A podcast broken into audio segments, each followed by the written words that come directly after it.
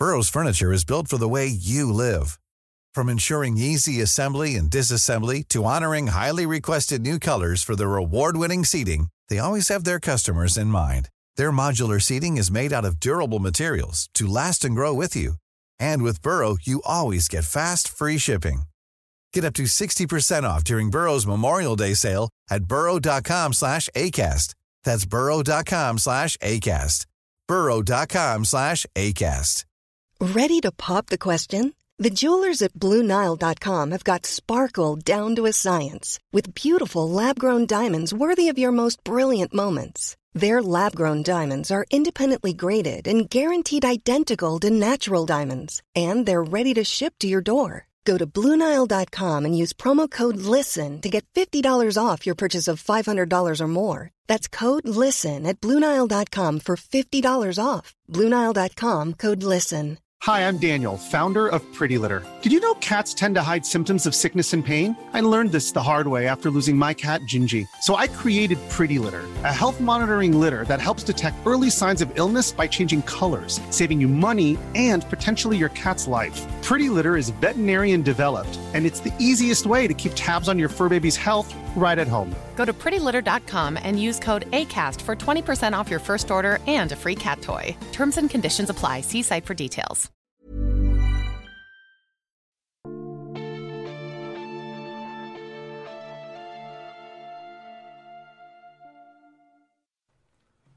Välkommen till Sagan om Isfolket-podden avsnitt 53 Ljuset i dina ögon. Jag heter Dan och med mig har jag Anna. Hej Anna! Hej Dan! Hej! Då kör vi på! Bok två i Häxmästaren. Ja, Island och Bergen.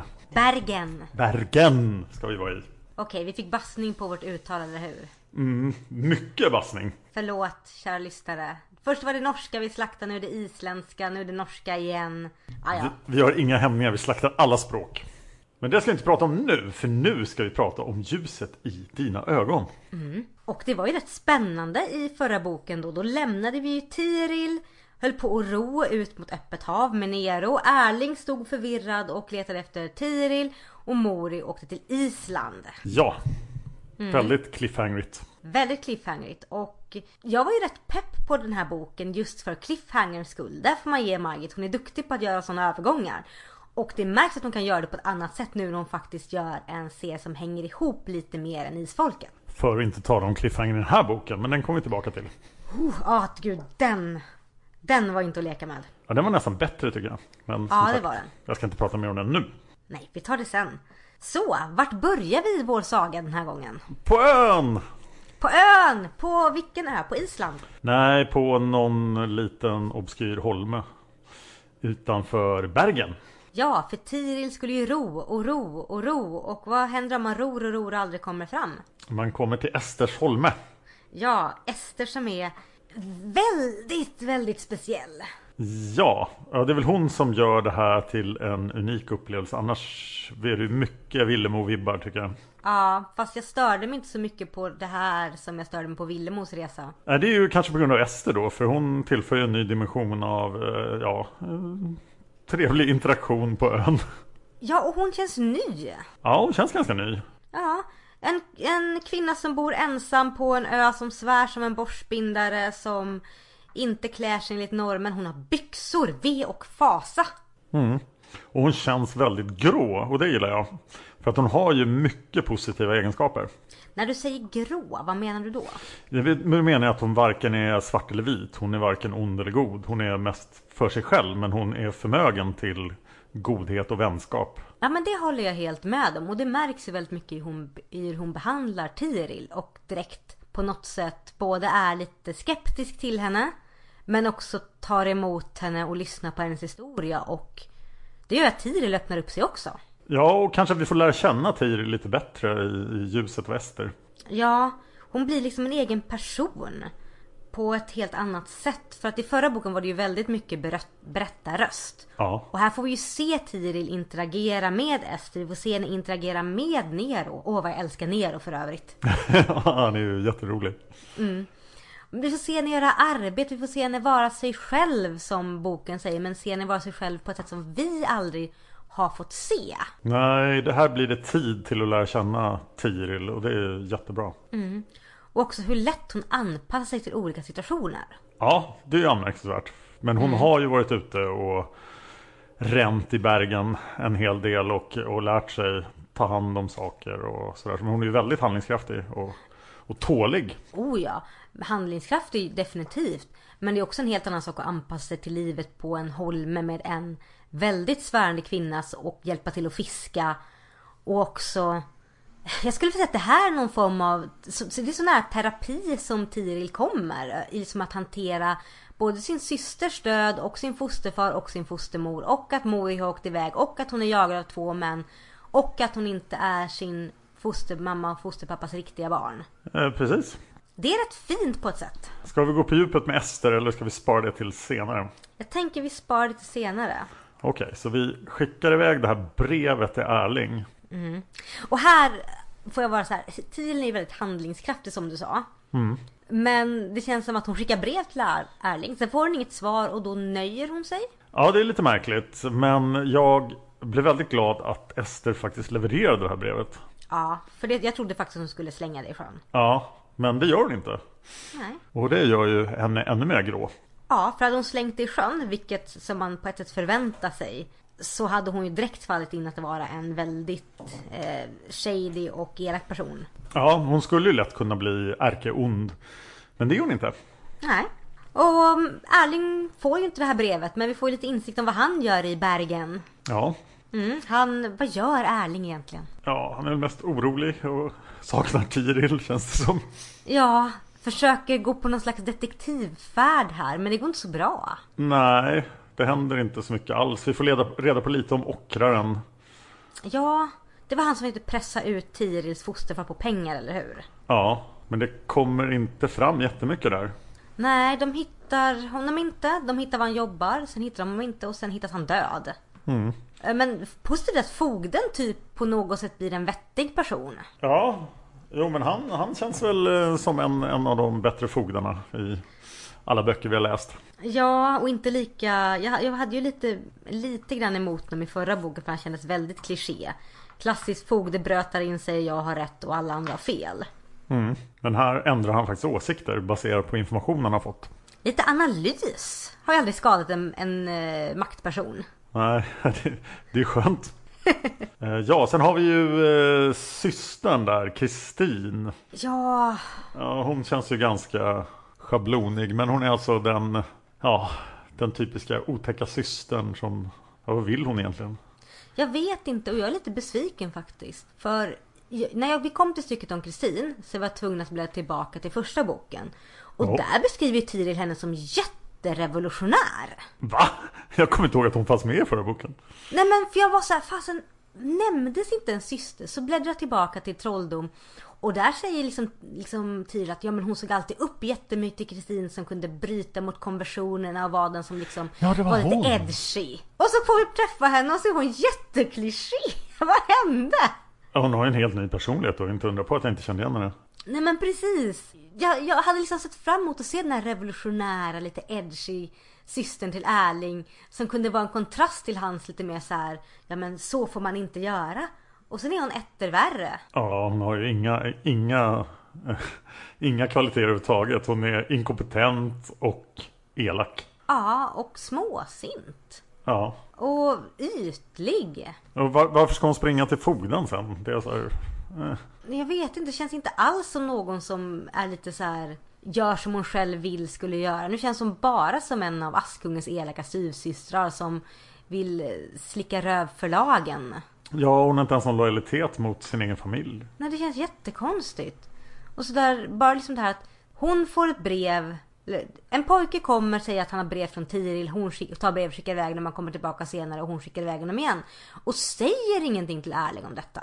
Det som har hänt här är ju i princip att hon har reducerats från en lite intressant bifigur till någon som bara är ett hinder för att eh, huvudpersonen ska få någonting att göra. Ja, faktiskt.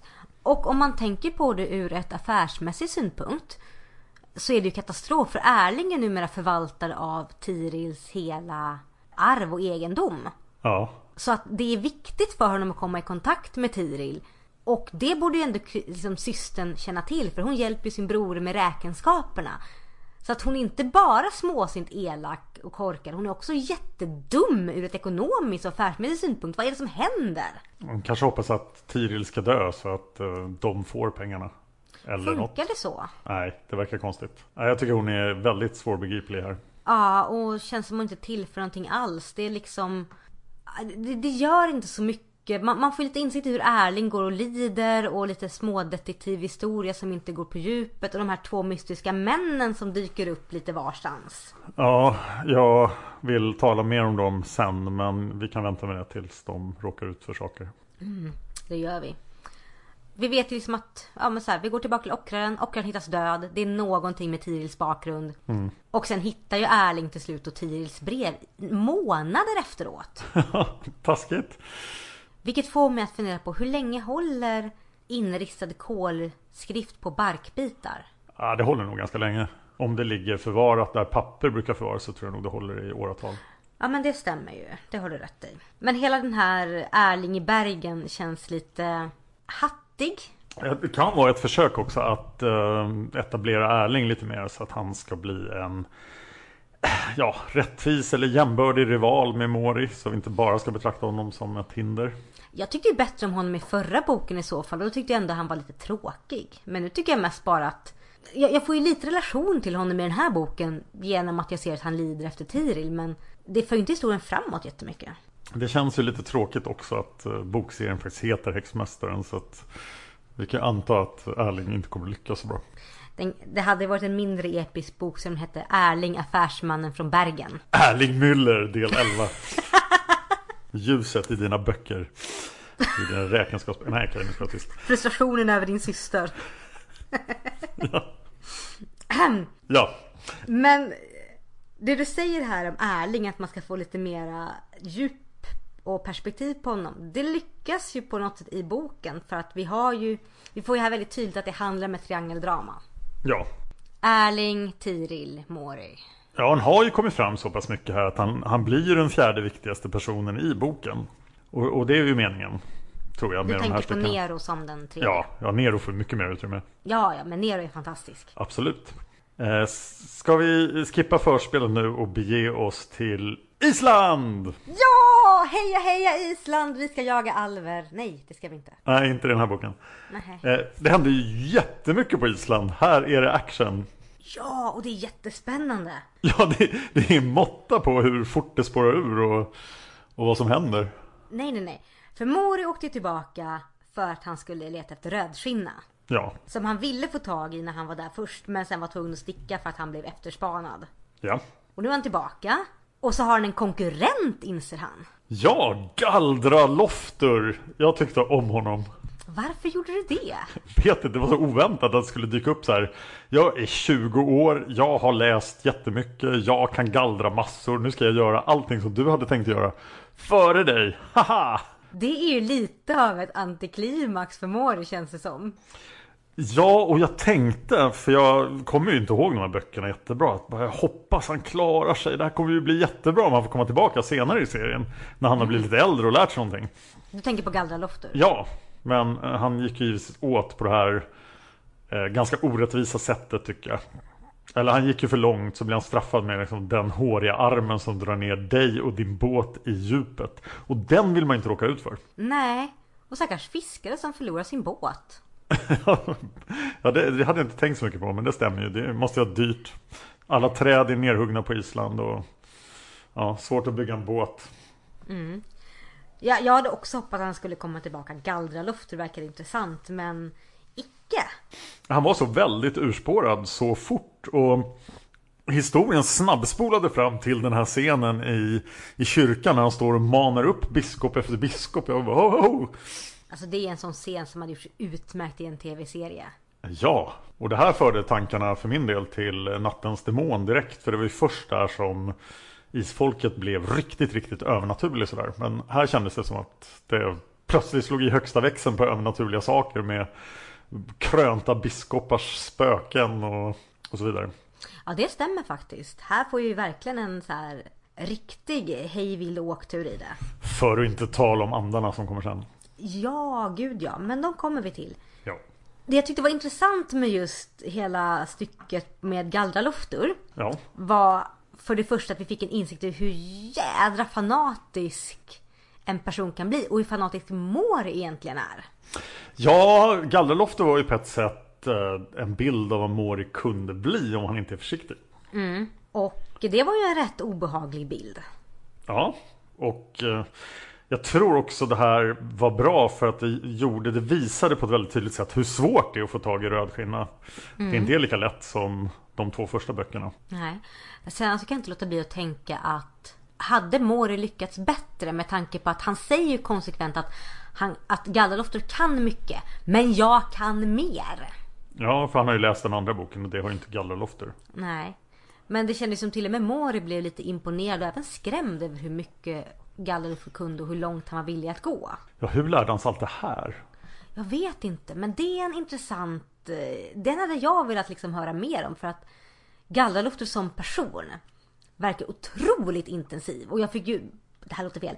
Jag fick ju mer relation till honom och hans bakgrund än vad jag fick för Mor i hela förra boken. Ja, jag håller med. Jag var fascinerad av Gallrelofter och jag ville att han skulle klara sig. Men icke. Vi fick ingenting alls. Nej, Och sen så kände jag att det var ju lite antiklimax att inte Mori på något sätt var involverad i eh, uppmanandet alls. Ja, men det var ju så han klarade sig och han kommer ju behöva göra det där igen senare om han ska ha tag på den här boken. Klarade han sig verkligen? Nej, inte riktigt. Nej, det känns som att Alltså det var ju lite grann så här sälja smöret, sålt pengarna och typ bränt sin katt på bål. Ja, och lärt sig att smör är farligt. Ja, och katten ska man inte bränna. Nej, Nej, men jag gillar den här biten. Det här kanske var min, min favoritpassage i boken faktiskt. Det var väldigt intensivt. Jag älskar hur Margit lyckas teckna den här bilden av hur Island är som ett kargt, storslaget och också väldigt magiskt land. Ja, jag är lite rädd för Island efter att ha läst det. Nej, det kommer bli kul. Ja, vi får göra en Isfolket-resa till Island. Jag är på, jättelätt på.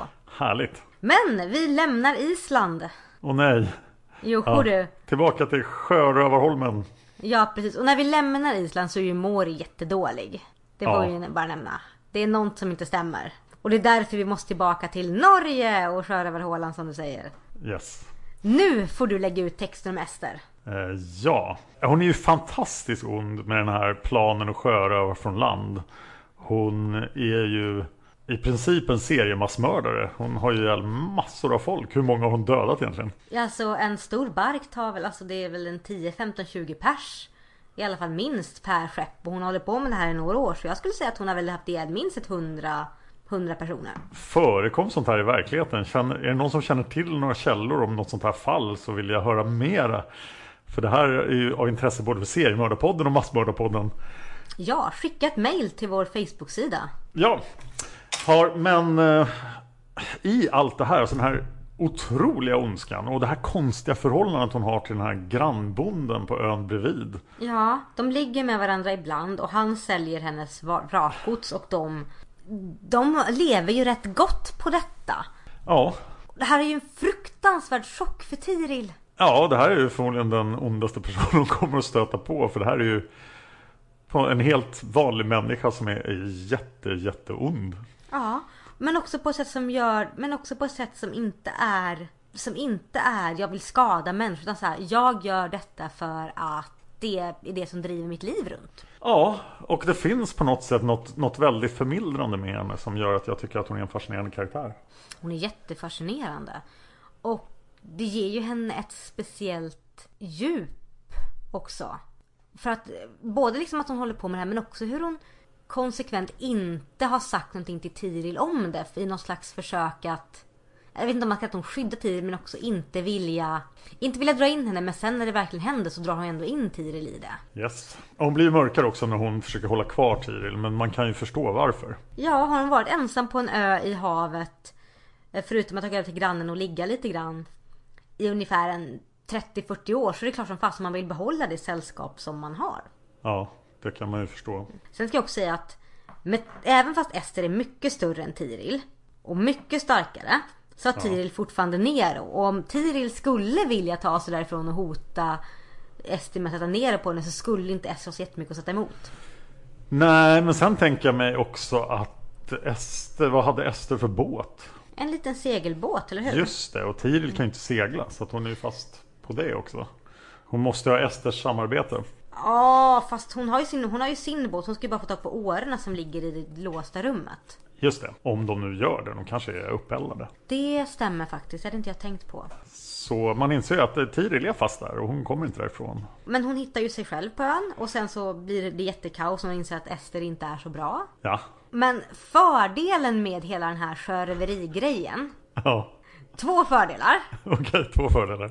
Eller ja, två stycken händelser som är relevanta i anslutning till detta. Förutom att Ester är rätt intressant. Ja, nu är jag nyfiken vilken är den andra. Jag tänker bara på en. Okej, vilken tänker du på? Orgasmen. Jag tänkte på orgasmen också. Ska vi börja med den? Ja, berätta om orgasmen. Tiril upptäcker typ att oj shit jag är vuxen, jag kan ta på mig själv och få orgasm. Det har vi sett förut i, de, i väldigt många isfolksböcker. Ja. Hur gammal är hon här egentligen? Mm, 17-ish? Jag började kolla efter släktträd i början av boken men det finns ju inte. Finns inget. Men jag ska visa på 17 kanske? Ja. Ganska sent kan man tycka kanske. Ja. Med tanke på hur fri, alltså med tanke på hur icke konventionellt uppfostrad hon är. Ja. Så hade nog kommit tidigare. Men å andra sidan så har du inte så mycket koll på kärlek, känslor, attraktion, någonting alls. Så det är kanske inte så konstigt att det kommer sent. Ja, nej. Så det var den första saken. Den andra saken som händer i anslutning till sjöröveriet är att båten som Ester försöker driva in på klipporna ser att det är tre personer på ön. Ja. Och det är ju viktigt. För vem rapporterar de det till? De rapporterar till fogden. Och vem säger fogden det till? Till Erling. Ja! Erling får ett syfte i livet igen. Ja, och det var ju skönt för då kan det här faktiskt lösas. Hur lång tid har det gått? Ett halvår skulle jag nog säga. Jul, nyår, en bit in på våren. Ja, just det, hon tillbringar hela vintern där i princip. Ja, jag måste dubbelkolla lite grann här. Vänta lite. Det känns som inte riktigt lika lång tid har gått för eh, Mori. Nej men det är våren. Ja just det, men Mori var tvungen att vänta på våren så han satt i en massa månader i Reykjavik. Nej men det gjorde han. Försökte han typ drunkna inte han i någon älv nästan? Ja han gav sig iväg lite för tidigt men vi, vi pratar någon vecka för tidigt där så hade han lite lunginflammation och han slösade ganska mycket tid han också. Ja och resan över från Norge till Reykjavik den tar väl ändå in... Det tar väl lite tid. Ja det var en bra fråga hur lång tid tar den resan? Eh, Men på något sätt blir det synkat och det känns inte helt fel. Det känns inte helt fel. Och framförallt en tredje sak som händer anslutning där är att Nero och Mori har en slags telepatisk länk. Ja, jag blev riktigt orolig där så här. Prata med dina vänner. Jag tänkte nej det är rymdhundarna. Jag tänkte på det också! Jag bara nej, nej, nej, nej, inte rymdhundar. Vi har gått igenom det i en bok, det kom aldrig igen i isfolket, kan vi slippa detta? Men nu känns det som att rymdhundarna might eh, make a comeback. Ja fast sen blev jag så här okej dina vänner var Mori. Eller? Eller? Nej, du hade pratat med din vän hade det varit i så fall. Jag är ledsen Dan, men jag tror att det är rymdhundarna här. Jag, jag tror att det hade varit lite, någon liten ledtråd till om det faktiskt var rymdhundarna. Så jag vill tro att det bara var lite, lite häxmästargrejer som pågick. Jag ställer mig på rymdhundar, på team rymdhundar. Då måste vi höra av er lyssnare. Var det rymdhundarna eller var det gallrarna? Lämna en kommentar på vår Facebook-sida.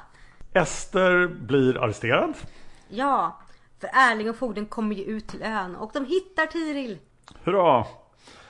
Och eh, Tiril är väldigt inne på så här, åh jag ska befria dig och se till att använda mina kontakter. Men Ester är ju förmodligen Norges otäckaste brottsling genom världshistorien. Hon är på Breivik-nivå här. Ja. Och saken är den också att här märks ju hur otroligt naiv Tiril är. Ja, det gör vi väldigt tydligt. Hon vet vad Ester har gjort och gör. Hon säger att hon ska få ut Ester.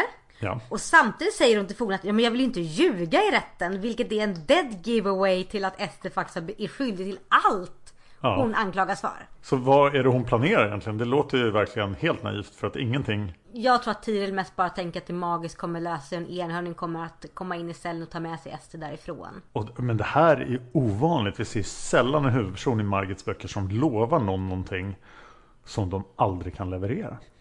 För Tiril kan ju aldrig någonsin leverera detta. Erling vet ju om detta, fogden vet ju om detta. Och det här är också en situation att Tiril själv är anklagad för brott. Ja. För att hon, så här, hon blir naturligt nog misstänkt i det här. Och ändå vill hon hjälpa Ester men ändå lovar hon också saker som hon aldrig någonsin kommer kunna hålla. Precis, och tidigt 1700-tal blir ju folk avrättade för mycket mindre saker än vad det Tiril har gjort här. Och här är en jädra tur faktiskt. Nu får jag lite ändra åsikt här om att eh, stycket med Erling och fogden i Bergen var meningslöst. Okej. För nu visar jag att fogden faktiskt är så pass vettig på grund av att han ändrade åsikt tidigare att han faktiskt är Nej men vi vet att Tiril inte är skyldig och Erling också vet det så att de kan ju smuggla iväg henne så att hon får komma till Island. Mm. Ja, det har du rätt i. Det har du rätt i. För annars hade vi haft en halv bok nu som handlar om Tiril i Bergen igen. Ja, och det slipper vi gärna. Eh, ja, för vi vill tillbaka till Island! Ja, och då ska alltså Tiril iväg med Nero på en stor läskebåt till Island alldeles själv. För att söka efter Mori som hon tror kan vara i fara för hon har känt det och ner haft kontakt med antingen gallramästare eller rymdhundar. Jag är lite förvånad här att Erling släpper iväg henne. Ja, och med pengar också. Ja, han sponsrar till och med det här projektet. Som ju väl verkar lite knasigt. Jätteknast och just nu så känns det som att Erling bara är en person som får historien att gå framåt. Erling är bara pengar. Han är en, en resursbank. Exakt bara. Ja men jag har plus fem i ekonomi. Här tar mina pengar så du kan åka till Island. Ja okej du behöver komma ut fängelset. Jag använder mitt inflytande för att lösa det. Ja, lite så tyvärr. Jag är helt okej med att åka tillbaka till Island för där händer det spännande saker. Men att Erling så enkelt går med på detta med argumentet ja men Mori är ju väldigt speciell. Ja, och han... Hur mycket övernaturliga saker har Erling sett egentligen? Varför ska han tro på att Mori kan skicka ett meddelande på det här sättet? Alltså jag, jag, jag, ser ingen, jag ser ingen rimlig orsak till det för de har inte så mycket intera- interaktion i förra boken överhuvudtaget. Det känns som att... Jo, nu, nu kommer jag på vad det är som känns lite off. Ja. I den här boken så hintas det om att Erling, Tiril och Mori har haft mycket mer umgänge. Både med varandra, Mori, Tiril, Tiril, Erling och liknande. Och alla tre. Än vad som egentligen syntes i förra boken. Det är ju märkligt. För jag när jag läser nu fick uppfattningen om att ja, ja men Erling känner till hur Mori funkar, hur allting, att han är mystisk och spännande. Jag bara, men de träffades väl typ 4, 5, 7 gånger, knappt ens det. Ja, och sen det här... Alltså fatta det här beslutet att släppa iväg Tiril. Alltså om Erling är helt genomgod och Tirils bästa vän. Så är det ett vansinnigt dåligt beslut. Han är ju en, en, en person som tar initiativ och gör saker. Han borde ju känna en moralisk plikt att hålla kvar Tiril här. För det här är ju jättefarligt. Ja, särskilt när de har hittat ockraren död, för de hittade ju honom död och mördad. Och de två mystiska männen som synts snoka runt överallt i bergen. Jag hade nog faktiskt satt mig på tid och sagt du åker ingenstans. Om du åker någonstans så åker jag med.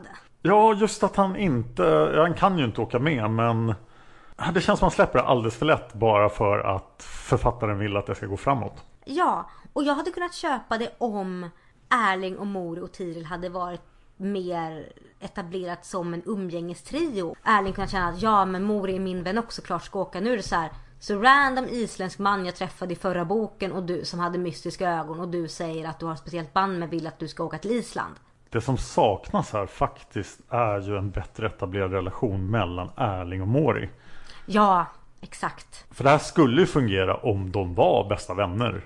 Ja, för då hade ju Erling varit så här. Ja men åk, herregud, ta pengar, stick iväg, gör detta. Och det hade de mycket väl kunnat bli i förra boken. Det fanns det utrymme för. Ja, men, och det känns också som att Erling har massa tankar om Mor och en väldigt klar uppfattning om att ja, ja men Mor är ingen konkurrent om Tiril på det sättet. Som inte jag ser hur han skulle kunnat få för de har inte suttit och pratat jättedjupt i förra boken alls. Nej. Ska vi dra till Island? Ja, vi drar till Island. Härligt Island! Yay! Tyvärr så blir jag besviken. För Islands nya härskare är berättarrösten.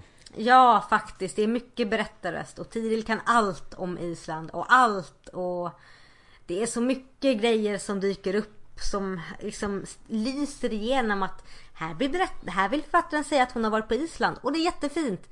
Men det är orimligt att Tiril känner till de här grejerna. Det är inte, det är inte okej. Nå någonting är ju konstigt, det är det. För jag menar, du och jag är ju båda historienördar. Ja. Vi ser ju till att läsa på när vi åker till ett land.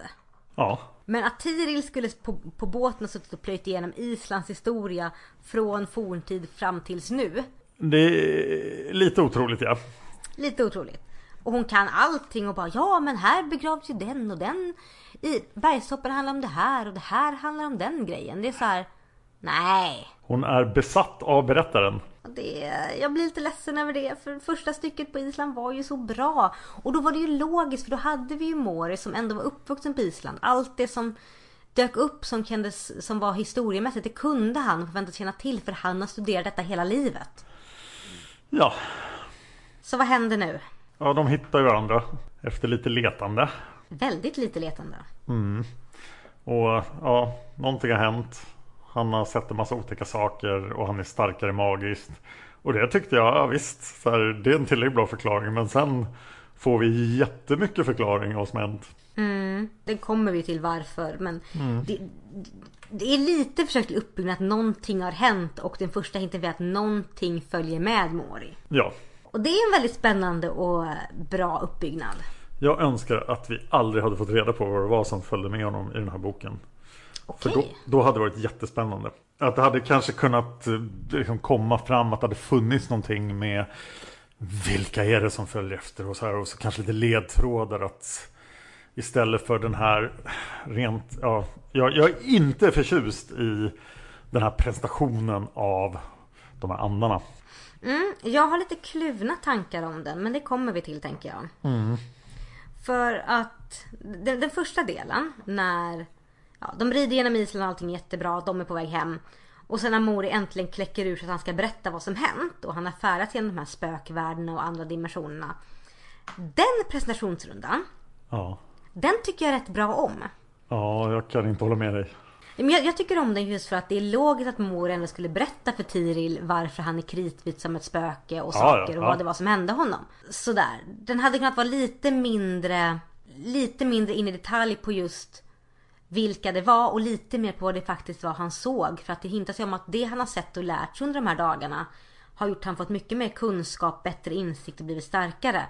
Så jag hade velat ha lite mer att Lite mer om hur han blev starkare, vad det var för kunskap som han kände han fick och inte så mycket om att Åh, här har du läromästaren, här har du hoppet, ett sönderslaget djur, nihugg, luften, vattnet, tomheten. För jag bara såhär, okej, ja. Den enda kunskap han får av de här andarna är miljöprogrammets partiprogram från 1988. eh, Ja. och när, som ju fanns tillgängligt när den här boken var skriven. Här är miljöfrågan väcktes i slutet på 80-talet ordentligt. Och den var genomsyrad här helt plötsligt. Nu har Margit läst hur illa ställt det är med miljön. Och det blir plötsligt någon slags fokus här. När vi i Island i början på 1700-talet. Och jag ställer mig frågande till det. Jag Ja. håll, håller med om att det är jättedumt att vi förstör miljön. Men vad har det med den här historien att göra? Jag eh, håller med dig helt. För jag menar läromästaren berättar om att jag har varit häxmästare i en morisk häxmästare. Jag bara, helt logiskt, jättebra. Jag är helt på spåret här. Ja. Hoppet revolutionen, okej. Jag kan knyta till Gallralofter som försvann. Han, nådde inte, eller han gick för långt. Mori gick inte till- tillräckligt långt. Jag kan väva in det. Djuret, det här sönderslagna djuret. Jag bara, vad, hur? Är, är det för empatins skull? Jag vet inte. Något sånt. Nihugg kan ändå vara så här. Nordisk folktro, okej jag kan på något sätt få in det här. Luften och vattnet, jag vet inte längre vad som pågår. Tomheten, vad är det som händer egentligen? Vad, vad gör alla de här andarna här? Varför har de gjort en deal med Mori? Han var ju någon slags annan dimension. Det var massa andra som kunde ta sig in i den verkliga världen genom honom. Och det var ju det som Tiril och Nero stoppade när Nero hade kontakt med rymdhundar eller inte rymdhundar. Och därför jag att läromästaren är helt logiskt att han följer med för att osalig häxmästarande som hänger i, i gränslandet. Absolut. Helt på det klara. Men hoppet och tomheten de är ju manifestationer av människors känslor. Vad gör de i gränslandet? Ja, så, så alla de har ramlat igenom hålet som öppnades när Galdralofter försökte få upp Gottskalk. Ja. Och djuret, samma sak. Människors behandling av djuren. Vad gör, vad gör en sån varelse egentligen? Luften och vattnet, det är elementandar. Vad gör de? De är fucking världsmäktiga. Och vad är deras relation till luften och vattnet som vi redan har träffat i isfolket? Jag orkar inte. Jag, jag hade inte tänkt på det. För det här är inte samma anda. För luftet och vattnet i isfolket är manliga andar, eller hur? Ja, det har väl förmodligen att göra då med att de kommer från en annan religion. Men de känns ju inte som att de har med någon religion att göra. Nej. Medan det var Tarangais andar. Ja, och de var ju jättemäktiga. Men allt det här hade ändå varit okej.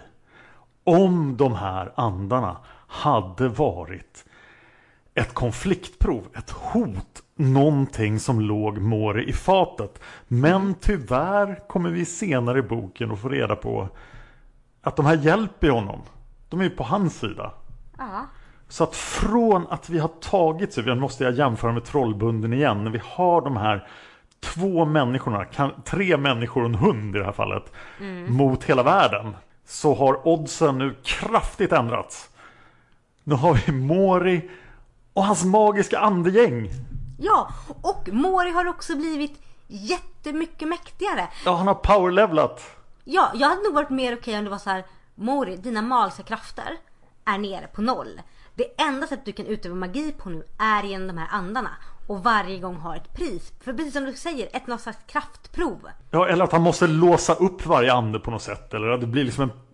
Det krävs en prestation för det här. Inte bara inte bara oj nu blir jag jättemycket mäktigare och fick en massa medhjälpare.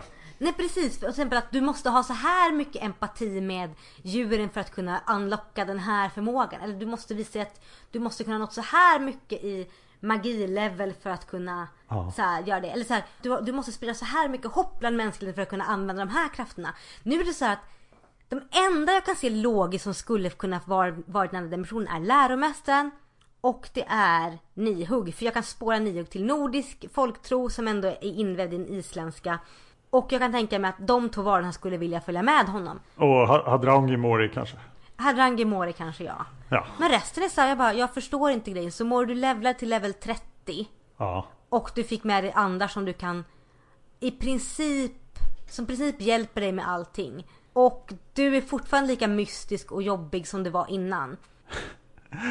Och det enda du känner är livet är jobbigt för du har vandrat nära dödsskuggans dal. Du behöver inte göra någonting för alls att på något sätt ändra världen utan du bara går runt och är allsmäktig nu? Eller? Jämför med Galdralofter som alltså liksom vikt hela sitt korta liv och läst allt, allt det här och lärt sig allt det här själv och sen misslyckas. Men han är i det ögonblick han drar upp Gottskalk så är han ju bättre än vad Mori är.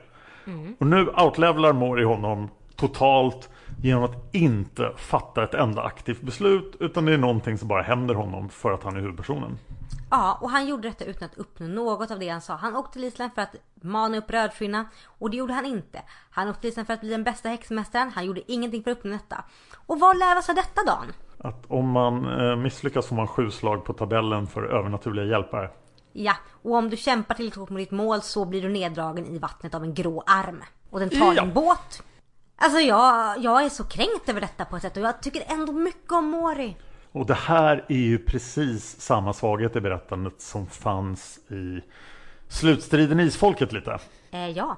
Att huvudpersonernas handlingar inte längre är, spelar lika mycket roll. Nej, jag har ju väldigt svårt också för det här. Jag rörde vid tidigare med att Mori är jätte, jätte, jätte hemlighetsfull och jättemycket mycket misär och emo och fan hans moster. Och bara kan glida med. Ja. Som sagt, jag hade mycket hellre sett att han var tvungen liksom så att du har fått de här födelsedagarna. Gå ut och ändra världen. Mm. Alltså att han blivit liksom som en slags manlig motpol till Tiril på något sätt. Som att Tirils liksom livsglädje och ljuset i hennes ögon. För det är ju ljuset i hennes ögon vi är ute efter i boktiteln. Ja att han fick inspiration av det. Men nu är det så här, han bara, nej men då går jag väl här runt och är lite ledsen igen. Han är bara snygg och får en massa folk som vill skydda honom. Jag har lite svårt för detta.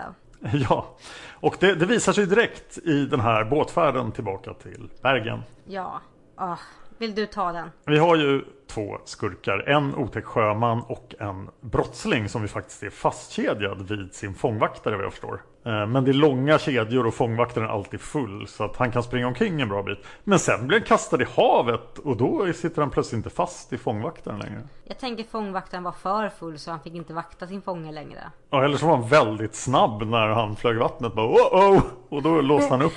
Bara instanykter, klick klick, hej och hå. Men de får ju sitt straff, de här skurkarna, av andarna. Vilket ju direkt sätter fingret på problemet. Ja, för att här ligger Mori utslagen på däck medvetslös. De här två eh, huliganerna är, de är övermannade av skeppets besättning, fasthållna. De ska slås ihjäl. Tiril sitter och gråter och kräver att något ska hända och andarna bara, ni ringde? Ja, så det börjar rätt bra tycker jag. Med, och de är otäcka, vi måste hålla vakten. Nero håller vakt, Mori är lite cool. Men sen händer ju hela den här scenen utan att någon av våra huvudpersoner egentligen gör någonting alls. Ja, det står också i strid mot det vi sett innan liksom att Mor, att de är ett bekymmer för Mori. Så Ja. att de är lite hotfulla både mot Tiril och deras guide. De står i vägen och nu plötsligt så är det så här. Men den här situationen på båten var ju redan avklarad. Mori lever, de är tillfångatagna. Det är inte en skarp situation som uppstår här utan de bara slänger folk över bord bara för att. Ja, det kanske i och för sig kan ge en bild av att de är läskiga. Ja, fast jag hade nog hellre gillat att mor är nedslagen, Tiril kommer upp, ser dem, försöker släpa, slänga mor över bord och precis då så kommer en vindpuss och slänger de båda över relingen. För att det betyder att de ingriper för att rädda Mori på något sätt. För nu är det så här, Mori är redan räddad. Ja, det har du rätt i. Det här är ju ännu värre. Det är bara hämnd. Ja, exakt! Och varför bryr de sig ens? Skulle tomheten bry sig? Skulle djuret bry sig? Om de hade varit taskiga mot Nero kanske, men det har de ju inte.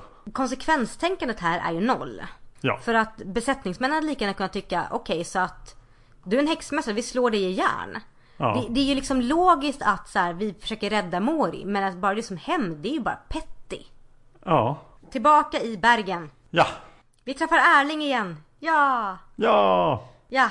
Okej, och i situationen i bergen är Erling är fortfarande ledsen och rik. Tiril är fortfarande efterspanad och Mori är fortfarande efterspanad. Ja, och Kristin är en råtta så hon springer och skvallrar. Som tur är äger Erling allt, så han har givetvis ställen han kan gömma dem på. Så han gömmer dem i en sjöbord och där blir Mori jättedålig för Mori fick ju hjärnskakning av det som hände på båten. Ja, Ja, de vågar inte ringa en läkare, allting är misär.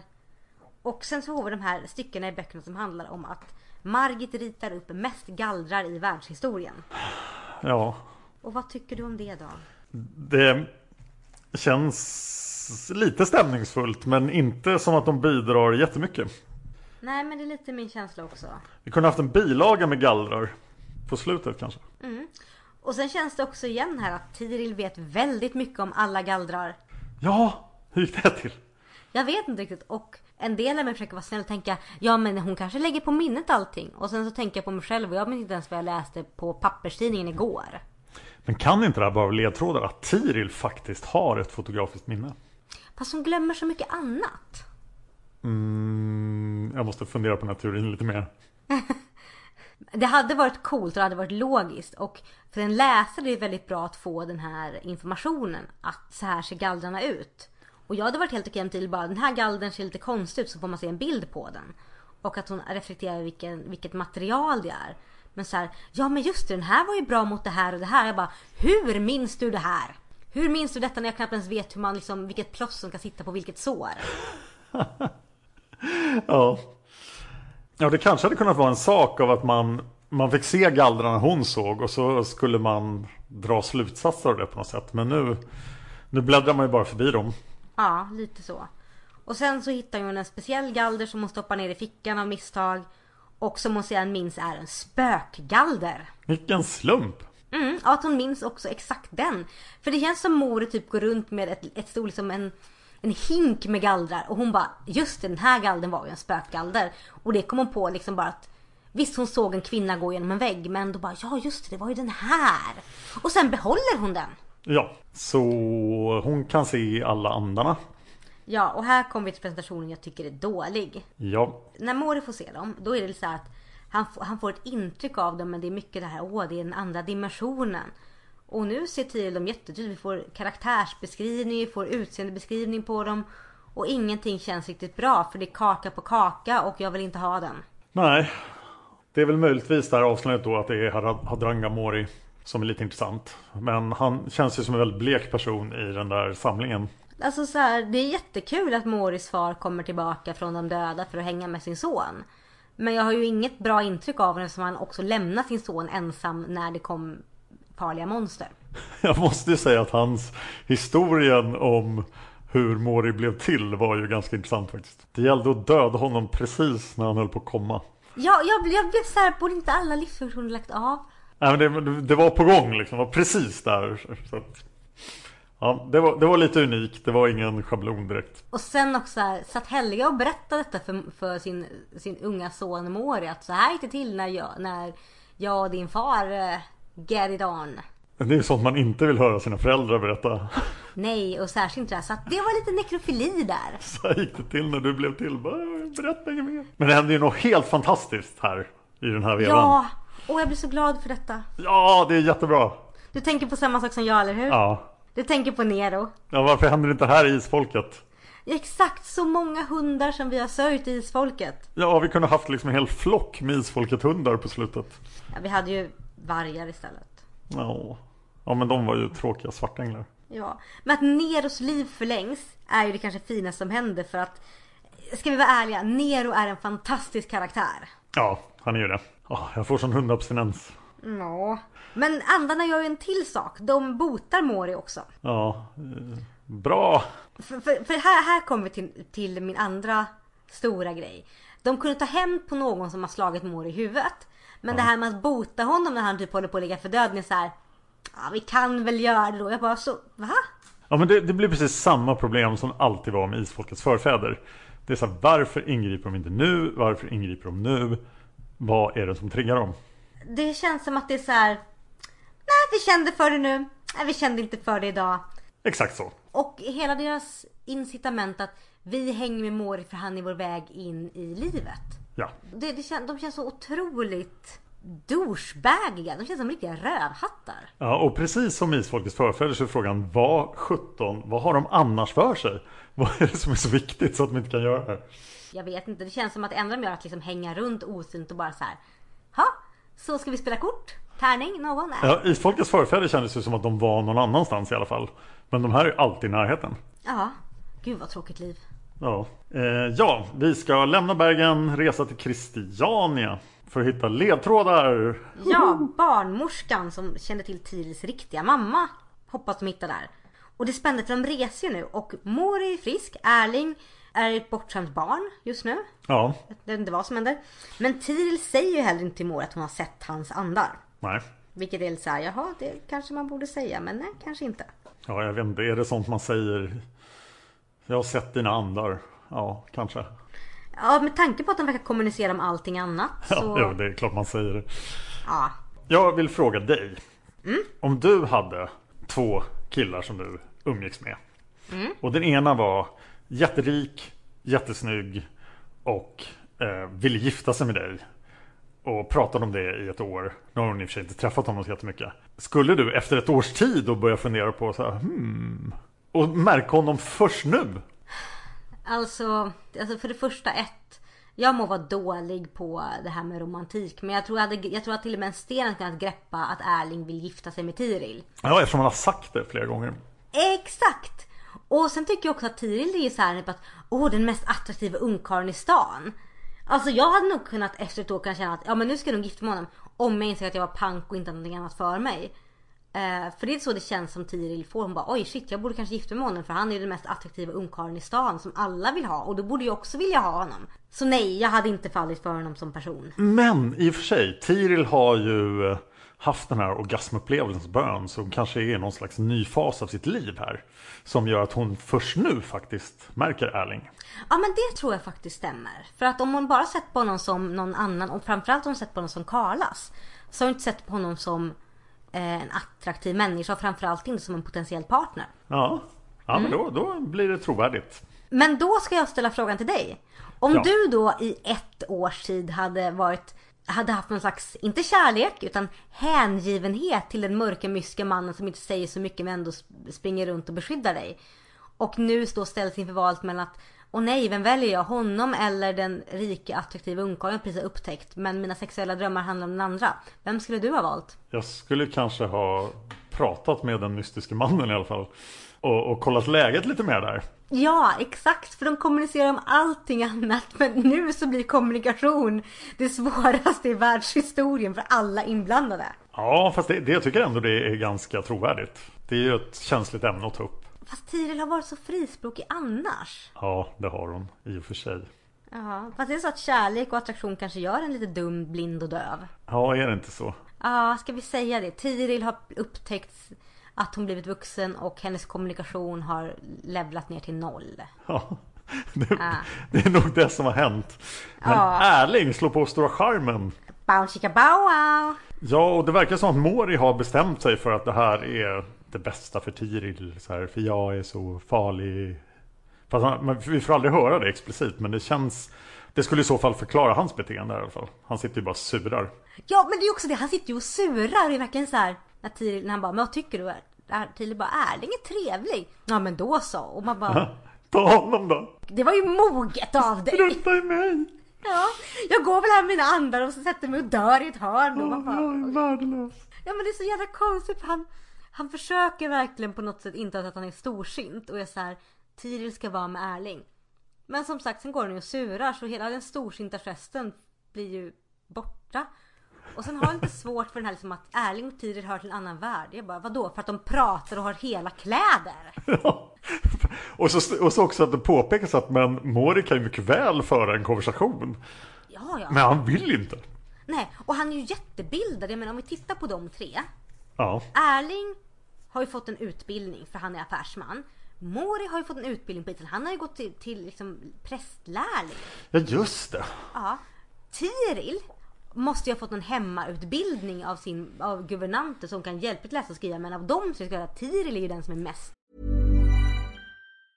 If you thought the only way to get a more defined jawline with natural looking results was through surgery, think again. Juvederm Volux XC is a non surgical injectable gel filler that improves moderate to severe loss of jawline definition and can help you achieve natural looking results with little downtime. Even better, this improved definition lasts up to one year with optimal treatment. No maintenance required. Improve jawline definition for a smooth, sculpted look with Juvederm Volux XC. For important safety information and to find a licensed specialist, visit juvederm.com. That's J U V E D E R M.com. Not for people with severe allergic reactions, allergies to lidocaine, or the proteins used in Juvederm. Common side effects include injection site redness, swelling, pain, tenderness, firmness, lumps, bumps, bruising, discoloration, or itching. There's a risk of unintentional injection into a blood vessel, which can cause vision abnormalities, blindness, stroke, temporary scabs, or scarring. Talk to a licensed specialist to find out if it's right for you. When you're ready to pop the question, the last thing you want to do is second guess the ring.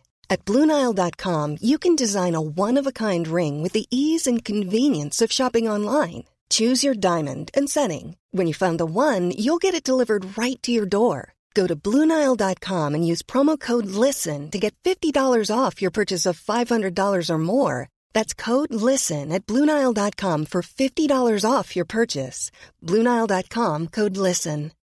Since 2013, Bombas has donated over 100 million socks, underwear, and t shirts to those facing homelessness.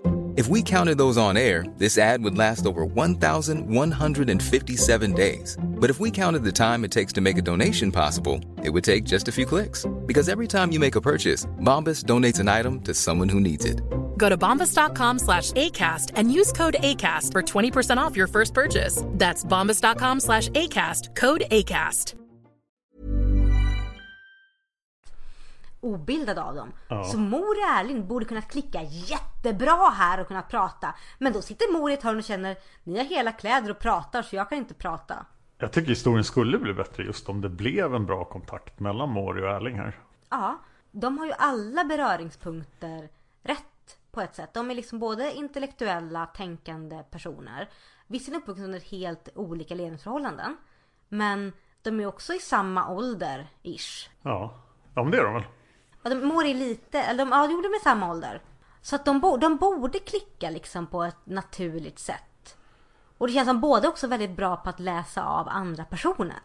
Kan vi lämna det här tragiska sällskapet nu och tala om de två riktiga hjältarna i den här boken? Du menar de två mystiska männen, pipskägget och den mystiska mannen? Ja, vi har alltså de här två mördarna som är så hängivna sin uppgift att de har väntat en höst, en vinter och en vår. Och det enda de gör är att försöka hitta ledtrådar så att de kan utföra sitt uppdrag. De har haft ihjäl den otäcka ockraren som höll på att spolera saker och visste för mycket. Och de, de vill ingenting annat än att utföra sitt uppdrag. Och när de till sist får chansen så utför de det med bravur. De överlistar Nero, de överlistar den hemska häxmästaren och tar Tiril. Ja. Men de har ändå ingen chans. Nej. De försöker så hårt. Oddsen är på deras sida. Och varför går det inte för dem? För att eh, Mori har en massa andar som sabbar. Och de sabbar liksom lite grann på Pinchi för att Mori ber dem och för att Tiril ber dem. Så att det är så båt att de kan ingripa när som helst. Precis. Men här ser vi att det krävs att de, någon säger till dem för att de ingriper. Mm. Jag hoppas det fortsätter vara så. Fast det var ingen som sa till dem och knuffa folk över bord på båten. Så de kan agera helt självständigt. Och då har vi det här lilla problemet som kallas för eh, overpowering. Ja, och i en historia så vill man ju att huvudpersonerna ska ställas inför problem som verkar oöverstigliga. Problem som är så stora. Man, hur ska det gå? Men den känslan är ju fullständigt borta här. Utan jag tycker bara synd om de här två mördarna. Som gör allting så bra men de har aldrig någon chans. Så fort Mori plockar upp de andra så är det kört för mördarna. Ja, Det går inte. De vet inte om det här ens. De har ju ingen som helst möjlighet att förbereda sig. nej. Så de blir helan och halvan. Det blir ju bara komedi av det. Ja, kling och klang. Och det gör mig lite orolig för vi har ju fortfarande här liksom De är ju det reella hotet mot Tirils framtid. Och om det känns som att det är så här det ska bli i resten av bokserien så jag, jag är orolig för att det bara kommer bli buskis. Ja, och det är 13 böcker kvar. Åh gud. Men en frisk fläkt kommer in av Tokiga Baronhäxan. Ja, vad, vad, vad hände här? Det kändes som, nu, nu ska vi inte dra för mycket parallell till rollspel, men jag tycker jag känner igen en massa saker från rollspel. Det här känns som det kom in en ny spelare. Ja, Och faktiskt. vad, vad vill du? Så vad? Jo, jag vill vara en tokig baronhäxa. Ja, ni träffas på, mm, på ett värdshus. Ja, För Erling vill gå till värdshusen. Erling spelar och bara, "Ja, jag gillar värdshus. ja. Och vad vill du göra? Jag vill komma in i gruppen. Ja, men lätta sätt för dig att komma in i gruppen. Det är att du ser att det sitter två män där bort som båda ser rätt bra ut. Du vill ju flirta med dem. Aha! Ja, men jag förlåter allt det för att hon var lite rolig. Ja, alltså hon är ju en frisk fläkt. Och det gör också att hela det här väldigt, väldigt otroligt okomfortabla triangeldramat som vi har sett precis innan. Det bryts ju upp lite grann här för att få in en fjärde person är alltid bra. Ja, jag hoppas hon får med mera. Det är, jag tycker det är förtröstansfullt att hon har den sista repliken i hela boken. Ja, jag tycker om det också. Men jag vill backa lite grann innan. En liten grej innan va? Ja, li- lilla, lilla grejen. du Lilla vet vad jag grejen. tänker på. Ja. Jag tänker på att Tiril och Mori nästan ligger och Ja! det är helt... Jag bara, vad händer här? Oj, oj, oj vad det hände saker. Ja, och här blir jag lite kränkt. Varför det? Av två orsaker. Den första är att vi tidigare i boken sa att Tiril kan få orgasm för, på egen hand. Hon har lärt sig det. Ja. Men nu så måste plötsligt Mori hjälpa till. ja men det är väl lite roligare om Mori hjälper till för henne. Ja, definitivt. Men nummer två är så att de bara, vi har inte kärlek eller attraktion till varandra. Vi är bara, det här är bara en vänskapsgrej. Jag bara, jag, jag förstår inte hur någon av, någon av er kan ignorera att ni faktiskt tycker om varandra och vill vara med varandra. Ja, men det, det, det är så mycket som är så här bara, men va, alltså kan någon bara komma och städa upp i den här jävla lådan av relationsdrama? Ja, så du tror inte att de kommer fortsätta vara eh, pillkamrater? Jag vet inte riktigt. Och sen är det bara så här, det är för respekt gentemot Erling. Jag bara... Jag tror att Erling skulle tycka det här är jättedisrespektfull. för att han har bevisat ett annat synsätt på det här så ni måste ju kommunicera på något sätt vad ni vill med allting. Typ så. Ah, men nu så. Den lilla ligghistorien var över Och vi tar med oss baronessan. Häxbaronessan. Vänta, jag har en till sak att säga om ligghistorien. Åh, oh, berätta. Ja, Tiril frågar bara, har du gjort det här förut? Och Mori svarar, nej, man lär sig mycket på att lyssna på andra pojkars berättelser. Hä? Och om man då skulle basera sin första kontakt med det andra könet på vad andra män har berättat. Då tror Oj. jag att det skulle bli betydligt sämre än så här. Jag tror det skulle bli jättekast. Jag skulle väldigt gärna höra de här konversationerna som Mori hade med de här okända männen. Gick inte han i prästskola också? Ja, det skulle väl snarare handla om altarpojkar. Nej, det var en fördom. Nej men Dan! Men jag, jag köper inte riktigt Moris förklaringar. Nej, för det är förutsatt att alla unga pojkar vet exakt hur man tillfredsställer en kvinna. På 1700-talet! Det hade nästan varit bättre om han läst någonting.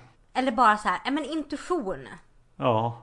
Alltså vad som helst utom att lyssna på andra unga pojkars prat. Ja, eller att han bara var följsam liksom, och såg hur hon reagerade och liksom, ja, var, var in tune med henne på något sätt. Ja, för det, det hade nog faktiskt varit det finaste. För då hade det verkligen varit ett tecken på att ja, men de ska vara med varandra. Nej, men, det är saker som pojkar på Island har berättat. Så här. På en pressskola. Ja. Du, har du varit någon tjej? Bara, ja, det har jag. Så här. när du träffar henne, då ska du liksom vara jätteömsint. Var uppmärksam på hennes signaler och kom ja. ihåg att det ska vara mjuka rörelser.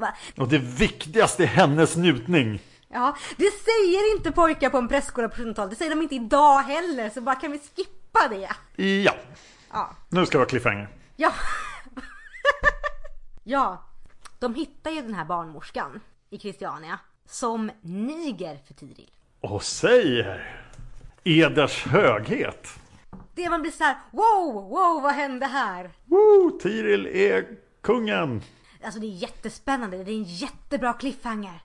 Det är så jävla bra. Fantastiskt bra. Ja, och jag, jag vill ju bara gå och hämta nästa bok med en gång. Men det gör jag inte. Nej. Men alltså, den, tempot i den här boken, trots bristerna vi pekat ut, var mycket högre. Och det känns som att spänningen nu skruvas upp väldigt, väldigt mycket. Och det, jag ser fram emot detta. Ja, jag tycker det här var en överlag, fast jag låter så kritiskt, en bättre bok än den första. Helt klart. Mer karaktärsutveckling, mer personutveckling, även fast det inte lutade sig någonting mot vad som sades i första boken. Och framförallt att vi fick upp, eh, alltså, alltså Tirils historia hamnar i fokus med de sista meningarna. Mm. Huh. Är det fantastiskt? Ja, ska vi lyssna på lite läsarsynpunkter? Eller lyssnarsynpunkter heter det i poddar. Ja, för vi skriver ju varje, inför varje avsnitt så frågar vi efter åsikter på vårt forum, eller hur? Ja, forumet finns alltså på isfolket.se. Klicka på Sagan om Isfolket forum. Och de frågorna vi ställde oss nu var vad tycker du om boken? Vilka är dina favoritögonblick i boken? Och vilken är din favoritkaraktär? Och vi har fått ett svar från Magnus Vandraren Eh, Eh, som säger Jag tyckte denna boken var lite bättre än första boken. Nu känner man till karaktärerna och kommer in i handlingen snabbare. Tycker bättre om Tirils äventyr på ön med den gåtfulla kvinnan. Den är bättre än Moris jagande av boken och Döda biskopar med krångliga namn. Nu är det andra gången jag lyssnar på Häxmästarserien så det blir lite lättare att hänga med när de pratar om Moris följeslagare. Men första gången jag lyssnade minns jag att det var väldigt rörigt. Bästa ögonblicket i boken är när Tiril får meddelande att Mori är i fara och bestämmer sig för att hjälpa honom. Ett annat ögonblick är när Mori, Tiril och Erling återförenas. Favoritkaraktär är Tirils barnmorska som lämnar en riktig cliffhanger om vem Tiril verkligen är. Ni gör podden mycket bra. Det finns mycket att diskutera kring dessa böcker. Tack för det Magnus Vandraren. Tack så mycket.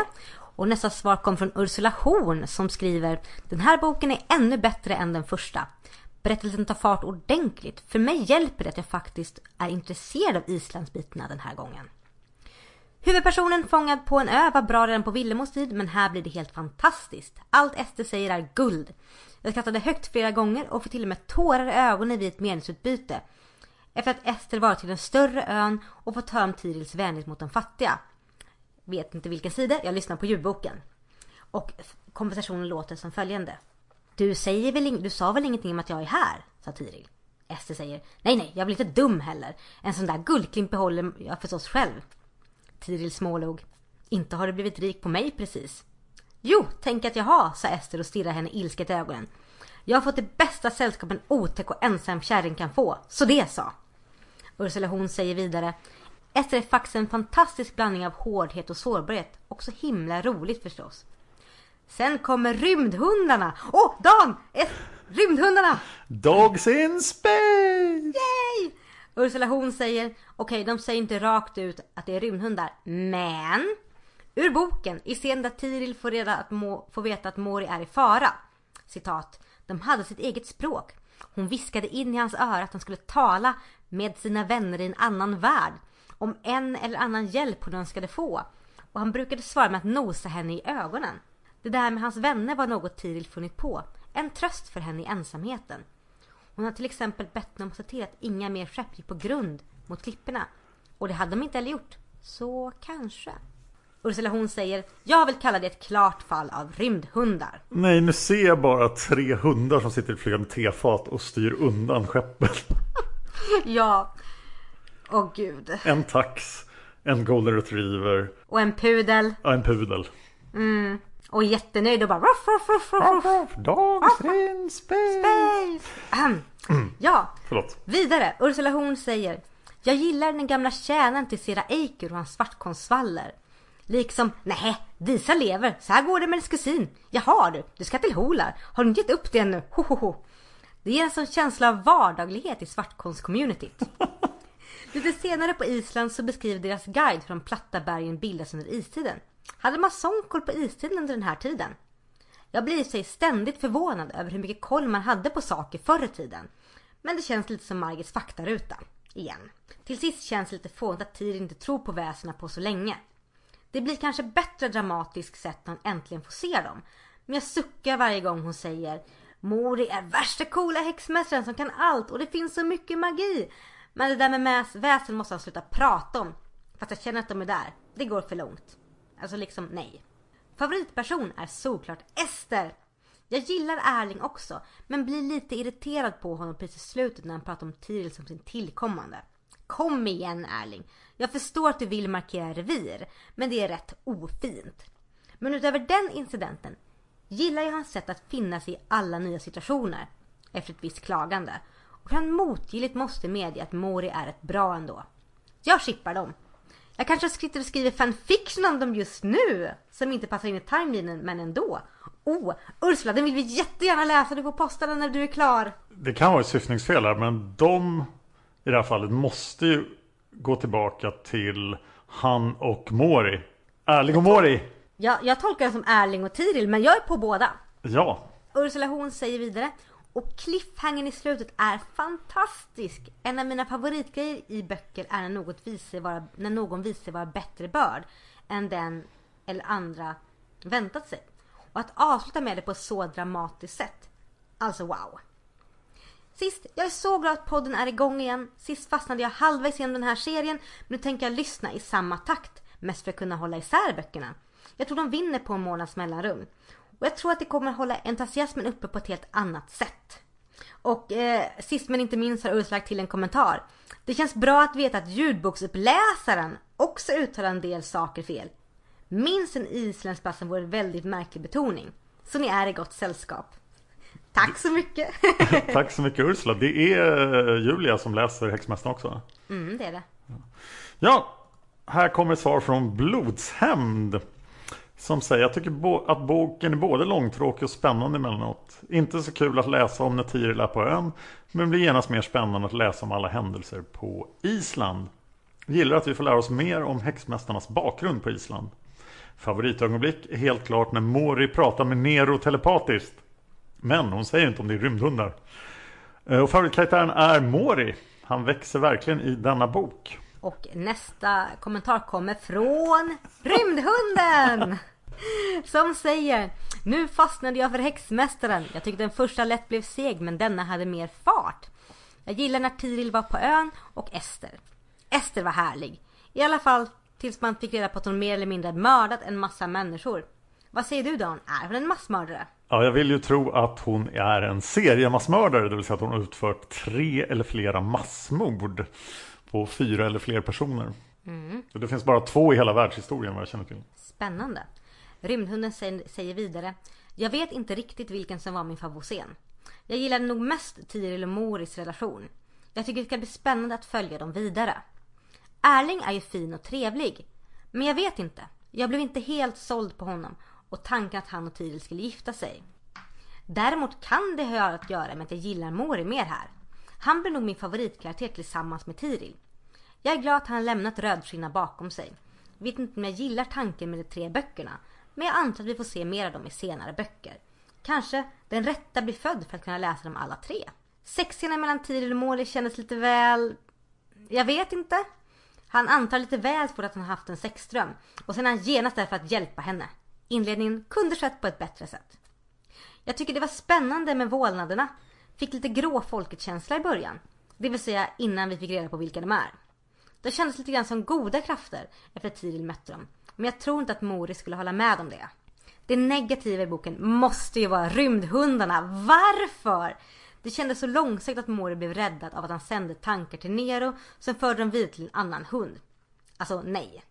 Jag hoppas att detta talande med djuren på denna nivå kommer att försvinna. Det ska bli spännande att få reda på Tirils härkomst. Slutet lockade mig verkligen till mer läsning. Jag får även känslan att hon har någon magisk ådra. Som när hon är på ön och ber vindarna vända och de gör det. Men det kanske har med galderna att göra. Hmm, jag antar att jag helt enkelt får vänta och se. Tack Rymdhunden som det här var Rymdhundens andra inlägg. Så välkommen till forumet om vi inte har sagt det förut. Välkommen även till Monica som har skrivit nästa inlägg och det är hennes första inlägg. Välkommen! Och det är på norska så nu ska jag spontan översätta här. Nu har jag läst om boken igen och jag märker att det är en stund sedan jag läste den. Den är bra. Jag gillar särskilt delen när Tiril är tillsammans med Ester på ön. och eh, rymdhundarna var vi tydligen inte färdiga med. när, när Tiril och Nero får kontakt. Eller Eller tycker jag att jag blir lär känna Mori bättre på ett nytt sätt. Och får känslan av att han blir mer ond på Island. Han förändrar sig till det bättre efter att han blivit utsatt för fara. Och eh, det verkar som att han strävar efter att bli en bättre person. Eh, jag måste säga att min favoritperson är Mori, särskilt bilden av honom på framsidan. Eh, väldigt snygg man. Han har så många sidor i personligheten sin att jag vill veta mer om honom hela tiden. Till sist är det en bra cliffhanger med Tirils härkomst. Det kommer tydligt fram när Eh, barnmorskan kallar henne Eders höghet. Spännande, jag ser fram emot nästa bok. Jag läser nu tillsammans med er. Och kämpa på med norskan, ni blir bättre och bättre. Och eh, det är bara att fråga. Margit har använt norska ord och namn när hon är i Norge och isländska på Island. Till slut vill jag berömma er för en fin podd och jag är glad varje gång den kommer. Tack så mycket och eh, jag tänkte på någonting här nu kom jag av mig helt. Nej, jag glömmer det. Jag kommer tillbaka till det. Men jag kommer ihåg det. Nästa svar är från fröken Anna-Maria som säger Den här boken kändes mer sammanhållen än den första. Mer klassisk Sandemo-stil i berättandet. Det var bara när Mori var på Island och var med vid framkallandet av onda biskopar så den gick tillbaka till att bli mer reciterande. Jag gillade händelserna med Tiril och Ester, särskilt när Tiril började svära och lärde sig spotta i lä. Sen är hon ju vådligt naiv som inte begriper vad Ester håller på med egentligen. Triangeldramat mellan Mori, Erling och Tiril tycker jag är tröttsamt. Det hade blivit intressantare om Erling varit en djupare och mer sammansatt karaktär så gick att fatta sympati för honom och göra honom lite mer jämbörd med Mori. Nu blir det bara pinsamt. Särskilt när han pekar ut henne som sin blivande brud innan hon ens varit ja på frieriet. Jag vill helst skaka om Tiril och be henne sluta betrakta Mori som sin teddybjörn och biktfader. Ett evigt tjatande om att han inte är gjord för erotik. Hur kul kan det vara för honom att vara den förstående vännen men han är egentligen helt galen i henne. Valet mellan de två är ju helt uppenbart. Ytterligare en grund irriterad karaktär introduceras på slutet. Katarina. Favoritögonblick. Cliffhanger på slutet när Tyr kallar sig ers är nog den bästa i boken. Men jag gillar också när Nere och den lilla isländska fårhunden möts på Island. Samt av misstag får tag i spökgalden och får syn på Moris följeslagare. Favoritkaraktär? Det får bli Tiril. Hon blir lite mer aktiv, visar humör och tar initiativ. Det känns som hon utvecklas en hel del i boken. Nu vill jag se en teddybjörn med en jordbrun mantel som ser lite mystisk ut. Absolut, vi tar en teddybjörnsutmaning. Posta bilder på er teddybjörnar insitta i bruna mantlar på vår Facebook-sida. Gör det! Gör teddybjörnen Mori. Eh, Den sista åsikten kommer från Silja Arngrimsdotter. Yay! Som tycker den här boken är bättre och mer spännande än Trolldom. Tiril på ön med Ester påminner lite om Villemo och den gamle mannen i Feber i blodet. Utan att det gör så mycket. Delarna från Island passar bättre in i den här boken än i den förra. Och cliffhanger på slutet får mig eh, att bli ivrig att gå igång med nästa bok. Favoritögonblick, det allra bästa är när Tiril drömmer om Mori under värdshusuppehållet och han kommer in till henne. Verkligen ett fint ögonblick mellan dem. Jag gillar också när hon hittar honom på Island, allt som leder upp till det och efter då han berättar för henne om följeslagarna och vad han har upplevt. Och senare i bergen då Tiril har fått spökgallren i fickan och plötsligt kan se alla andarna. Mötet med djuret är speciellt rörande. Favoritkaraktär? Det är ett svårt val mellan Tiril och Mori. Jag tror jag säger bägge, men kanske allra mest Mori. Och jag gillar Steinar, den isländska guiden. Han kändes som att han var baserad på en verklig människa. Som Margit har mött. Se om det står det längst bak. Nej. Eh, mera. Det ser ut som att Tiril har fått lite av Heikels språkförmåga. Och intelligent som hon var kände hon de etymologiska reglerna. Hon hade lärt sig att tolka många språk på det sättet. Sid 102. Igen! Hon verkar inte ha fått någon utbildning, så hur kan hon ha löst detta? Jag är så kränkt! Efter bara några dagar förstår hon vad Steinar säger och kan samtala med honom. Ganska praktiskt och bekvämt måste jag säga. Ja, väldigt praktiskt och bekvämt. Lite Babelfisken eh, från Liftarens guide. Ja. Men jättetack för alla era synpunkter och eh, vi hoppas att ni kommer in med fler till nästa avsnitt som heter Mörkret faller. Mörkret faller. Det låter spännande. När mörkret faller till När mörkret faller. Dum, dum, dum. Men vi har ju en hel del folk att tacka också. För vi har ju en Patreon-sida, eller hur Dan? Ja, det har vi. Och Patreon fungerar så att det är som Kickstarter. Det är ett sätt att crowdfunda saker. Så ni är med och bidrar till podden. Och då bestämmer ni en summa i dollar tyvärr eftersom Patreon är amerikanskt. Eh, där ni väljer då hur mycket vill, ni vill donera per avsnitt. Och standard är väl kanske 2 dollar. Eh, och då får vi de pengarna om vi gör ett avsnitt. Men om vi inte gör något avsnitt så får vi inga pengar. Och om vi når 100 dollar per avsnitt i donationer, vad ligger vi på nu? 54. Ja, så vi måste nå 100. Vi behöver då ja, 20-tal personer till som tycker att vi är så roliga att ni är beredda att lägga 2 dollar i månaden på oss. Eh, och då kommer vi göra Ljusets rike när vi är klara med Häxmästaren. Yay! Det är 20 böcker till! Ja, Ljusets rike! Pew, pew, pew. Yay! Laserpistoler! Woo. Ja. Yay! Ja, nu, ska, nu får du tacka folk då. Ja, alla ni som stöttar oss. Så ni ska ha stort tack. Tack till Desiree Lindmark, Karin Källström för detta Simonsen, Alba Lundström Ramirez, Petronella Thorén, Blodshämnd, Ingrid Johansson, Julia Mason, Mystika Feiri, Eva Martinsson, Solveig Gudnadottir, Monica Nyhus, Glasögontönten, Magnus Rask, Marita Vio, Yes, Birgitta Hedberg, Maria Andersson, Jenna Larsson Rydhammar, Martina Roll och Hanna Naversjö. Stort tack för att ni stöttar oss på Patreon! Och när du sa det så kom jag att tänka på att Julia Mason hade problem att logga in på forumet. Och därför skickade hon mig ett meddelande med sina synpunkter på boken. Och nu kommer jag ihåg den. Men det ganska svårt att komma ihåg sånt när det inte står på forumet. Ja, Men här gången gjorde jag det. Så här kommer hennes åsikter om boken också. kör! Häxmästaren Here We Go. Jag kallar även detta inlägg för Sinsievs supersågning. Jag läste klart boken för andra gången idag så att jag skulle ha allt färskt i mitt minne. Vi frågade vad tyckte du om boken? Och Julia svarar Jag är glad att vi är tillbaka i en intressantare tidsepok än de sista isfolksböckerna. Men annars sak, saknar mycket av saknar boken mycket av den charm som just isfolket hade. Komplexa karaktärer som Sol, Silje och Tengel är helt bortblåsta och hon har speciellt skrivit avgrundssol då för att skilja från Sol i senare böcker. Ett problem med boken i, är att även i kyrkan är det så tydligt att Mori kommer att överleva. Jag önskar att det kunde ha funnits några tvivel. Det finns inga verkliga konsekvenser av karaktärernas handlingar. Alls. Och det förstör spänningen i boken. Förfäderna deluxe finns där och räddar dagen. Yay! Då tycker jag att klanen i Trollrunor är bättre designad på grund av att de har begränsningar. Kul läsning. Jag har inte läst Trollrunor. Vi sätter upp den på vår läslista. Ja, den finns också på Patreon faktiskt. Triangeldramat känns onödigt och sker på karaktärernas bekostnad. Om Erling hjälpt Tiril på grund av vänskap skulle berättelsen ha blivit intressantare. I Trollbunden var det tydligt att Hemming representerade tanklös förälskelse och den plottråden löstes fort. Här är Erling trevlig och en relativt bra kar, men är redan från början utklassad av Mori. Bokserien heter Häxmästaren för guds skull. Nej Margit, du kan bättre, mycket bättre. Favoritkaraktär, Nero, är den enda jag tycker om. Men Steinar verkar också rätt hygglig. Tiril är för god och perfekt. Jag önskar att hon hade varit med på sjöröveriet och mått dåligt över det senare.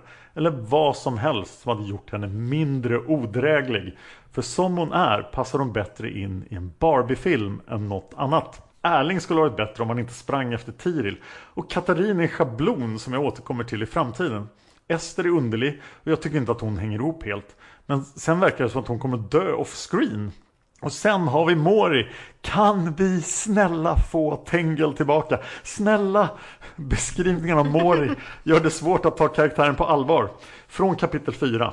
Mori var ett barn av natten och döden. Hans elfenbensbleka hud mot de nattsvarta ögonen och lockarna. Och så kallas han för dödsängel 5011 gånger. Och som om inte det var tillräckligt kommer även och nu vill hon ha en dramatisk reading, reading här från det här stycket. Så nu ska du får jag, göra det. Nu ska jag göra det. Nej, utomjordisk var riktigare. Ett blåaktigt svart och kort skägg som gav honom en jesuitisk prägel. Håret föll fortfarande i ringlande svarta lockar ner över skuldrorna, avskuret i lugg över pannan. Den luggen hade blivit så lång att den dolde ögonbrynen, huden som alltid haft en färg av mörkgyllene elfenben Eh, och så hoppade lite framåt och lät den välformade näsan och munnen framträda tydligare. Allt var så ädelt, så utsökt format som en Fidias eller Michelangelo hade skapat honom. Och just den sistnämnda passagen fortsätter i två stycken till. Är det meningen att man ska skratta? Att det ska låta som en Twilight fanfic? Byt ut svarta lockar till bronsfärgade så har vi Edward! Alltså huvudparet består av Barbie och Edward istället för personligheter som Silje och Tengel. Kan vi definistrera hela huvudcasten och istället läsa om Steinar som guidar smeden och hans fru från trolldom på Island. Jag hoppas att nästa bok blir bättre. Då frågade vi, vilka är dina favoritögonblick i boken? Och Julia svarar, jag ska vara lite positiv nu. Tirils ritt till Mori. Inte för att jag oroar mig mycket över hans öde, utan för att interaktionen mellan Steinar och Tiril är fin. Landskapet verkar storslaget och skulle säkert passa i en film. Även den första tiden på ön med Ester är lite fin. En random kommentar. Vet någon av er, och det inkluderar väl alla andra lyssnare också, var Margits fascination för att värma rumpan mot elden kommer ifrån? Jag har själv varit scout och då var jag mer intresserad av att värma mina händer eller fötter. Och det mm. kan jag väl bara hålla med om när man gjorde militärtjänsten och så här så var det ju ja, händerna och fötterna ofta som frös, inte rumpan. Ja, men lite så. Jag var fnula på det här. Ja, vad skönt att jag kom ihåg det. Mm, det var bra. Tack Julia. Stort tack och jag hoppas att ni skickar riktigt många åsikter till oss till nästa bok När mörkret faller. Och eh, då ska vi börja runda av det här dagen. Ja, jag vill också påminna om att eh, när vi har pratat klart så kommer ni få höra andra delen av Om så skulle ske. Alba Lundström Ramirez fanfic med Tarjei och Alexander. Woho! Tack för den Alba! Tack så mycket Alba! Men till nästa gång Dan, vad kan man hitta mer av dig? Det kan man göra på många ställen och just nu vill jag särskilt prata om podcasten Palmemordet. För att i två och ett halvt år har jag tickt pengar på Patreon för att kunna göra Polisspåret och det har vi kommit till nu. Så nu i podcasten Palmemordet som kan hitta i alla podcastappar och på Youtube så har jag börjat prata om då den, den indicier som finns ska jag väl säga som tyder på att nazistiska poliser vid Norrmalmspolisen sköt Sveriges statsminister 1986. Så lyssna på Palmemordet. Jag finns även på Twitter som Dan Horning och på Instagram som Dan Hörning. Jag blir väldigt gärna följd på Instagram. Eh, var kan lyssnarna hitta mer av dig Anna? På Instagram heter jag Setsuna Serat. Man får jättegärna gå in och följa mig där. Där postar jag väldigt mycket bilder från framförallt mitt engagemang men också på min konstiga katt. Jag finns på Twitter också. Där heter jag Anna Seras och där får man jättegärna gå in och följa mig. Sen så har jag en Facebook-sida som också heter Setsuna Seras. Och där postar jag väldigt mycket olika saker, roliga artiklar och liknande men även saker från min blogg.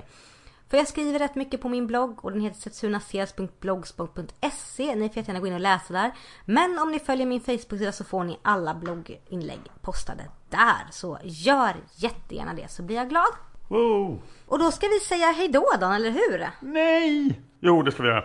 Ja, och sen ses vi när mörkret faller. Oj då, det låter spännande.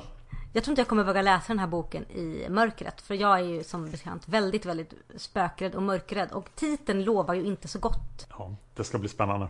Ha det bra! Ha det bra, hejdå! Hejdå! Om så skulle ske av Alba Lundström Ramirez.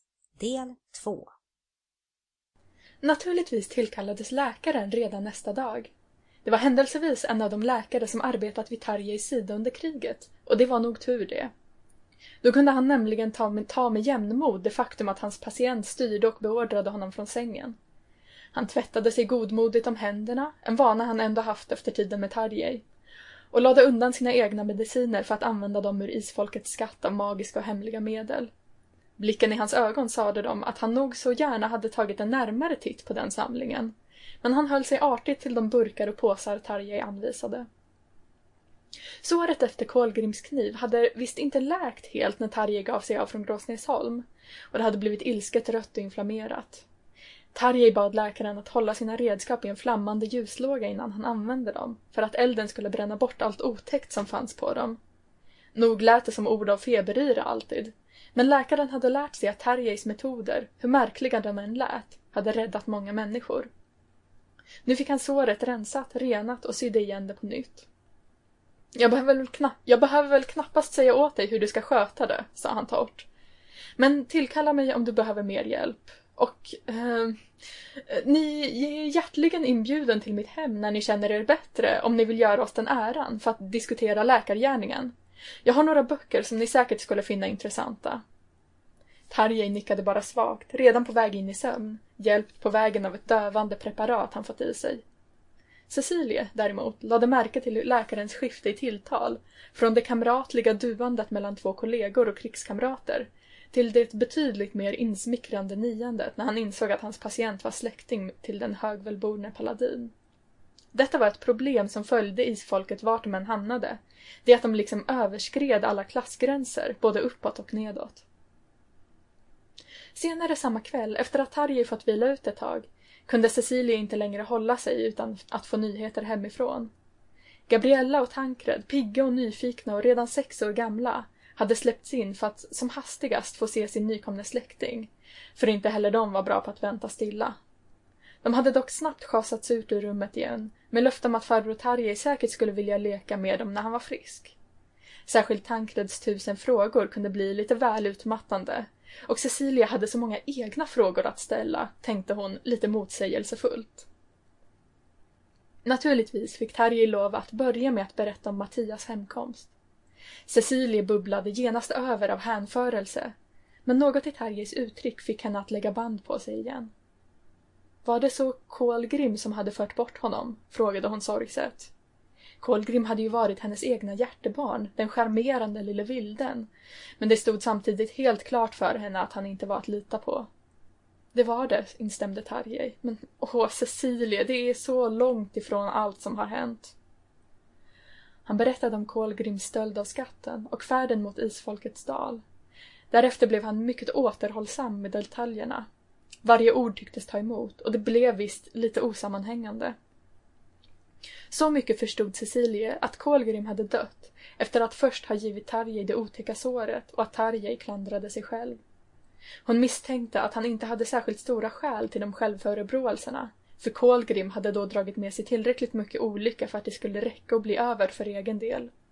Hon bestämde sig för att inte pressa Tarjei mer. Tids nog skulle hon säkert få veta mer exakt vad som hänt. Under läketiden sov Tarjei oerhört, oerhört mycket och för det mesta djupt, även om han ibland rörde sig oroligt i sömnen.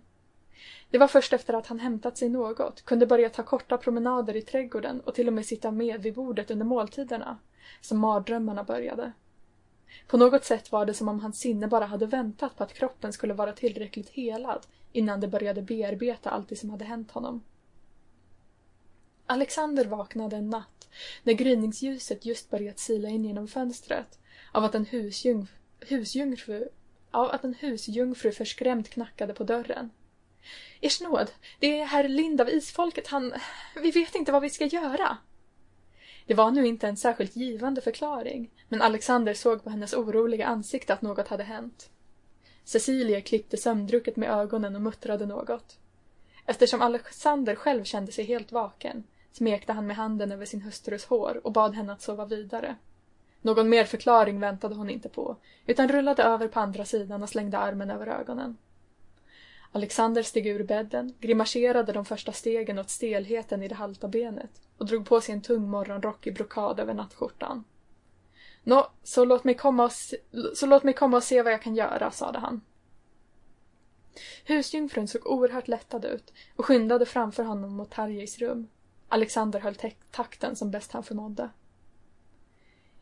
I det överdådiga gästrum han hade tilldelat Tarjei brann flera ljus. Inte bara de som hörde hemma i rummet utan även några ljushållare från andra ställen i huset. En manlig tjänare stod vid sängen och vägde fram och tillbaka på fötterna, med ena handen utsträckt som för att ta tag i den sovande mannens skuldra och skaka honom vaken.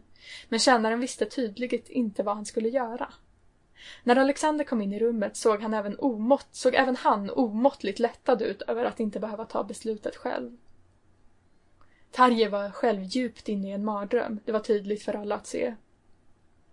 Just när Alexander först såg honom låg han stilla, andades snabbt och grunt med ett jämrande på utandningarna. Men strax började han vrida sig, kasta sig från sida till sida och såg ut att vilja ta sig loss ur ett starkt grepp. Han kastade in mig i väggen när jag skulle väcka honom, sa husjungfrun skrämt. Jag lyckades inte väcka honom alls, fyllde tjänaren i. Alexander gjorde en avfärdande gest åt dem. Ni kan lämna oss, sade han. Gå till köket och be dem att skicka upp en kanna vin och något sött. Ja, ni kan säga, säga åt dem nya lakan också och en torr nattskjorta, fortsatte han när han såg hur Tarjei var fuktig av svett. De försvann och stängde vördnadsfullt dörren efter sig. Alexander satte sig bredvid Tarjei, vars våldsamma rörelser hade lugnat sig något igen. Med husjungfruns ord i tankarna tog Alexander ett stadigt tag om Tarjeis skuldror. Han var mycket stark, och även om Tarje under marritten hade fått en sorts förtvivlans styrka hade han ingen chans att ta sig ur Alexanders grepp. Vakna nu, sade Alexander med lugnande röst. Du drömmer bara. Tarje hade reagerat häftigt på beröringen och kämpade ett tag för att ta sig loss. Det är bara jag, Alexander, Cecilies man. Vad du än drömmer så är det inte verkligt. Du är trygg här. Något i hans hypnotiskt lugna röst tycktes tränga igenom Tarjeis sårade medvetande. Hans rörelser avtog långsamt och andetagen blev något djupare. Hans hand for upp och grep om Alexanders, men inte för att stöta bort den. Istället kramade han om den så hårt att hans egna knogar vitnade och det värkte i Alexanders, Alexanders fingrar. Försiktigt lossade han på Tarjes kramptag, allt medan Tarjei vaknade. Det tog ett tag innan Tarjei var helt ute ur drömmen, även efter att han kämpat sig upp i sittande ställning och druckit djupt ur det vattenglas som stod bredvid sängen. Hans ögon hade svårt att fokusera och han verkade bara vagt känna igen Alexander. Tarjei talade, lösryckta ord om likätaren och Trond, eller var det Kolgrym? Alexander satt bredvid honom, strök med handen över hans rygg och försökte lugna. Han hade varit orolig att den unge mannens feber var tillbaka. Men när, när han lagt handryggen mot Tarjeis panna kändes den bara vanligt sovvarm och dränkt av svett. Så var den bara en själens plåga, inte ett kroppsligt. Men Alexander visste så alltför väl hur själskval kunde påverka även den fysiska kroppen.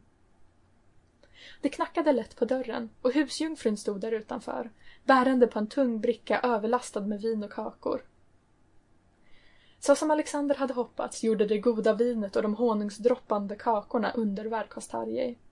Hans uttryck av fas och panik övergick i ett lite fåraktigt generat leende, även om det nog fortfarande var rätt ansträngt. Jag ber naturligtvis om ursäkt för att jag störde din nattsömn, sa han till Alexander. Det var naturligtvis inte alls min mening. Men jag ska inte uppehålla dig längre, jag klarar mig bra nu. Gå och ta vara på de sista sömntimmarna. Och du? frågade Alexander. Tarje gjorde en trött grimas. Jag får nog inte sova mer i natt, nej. Vill inte heller försöka.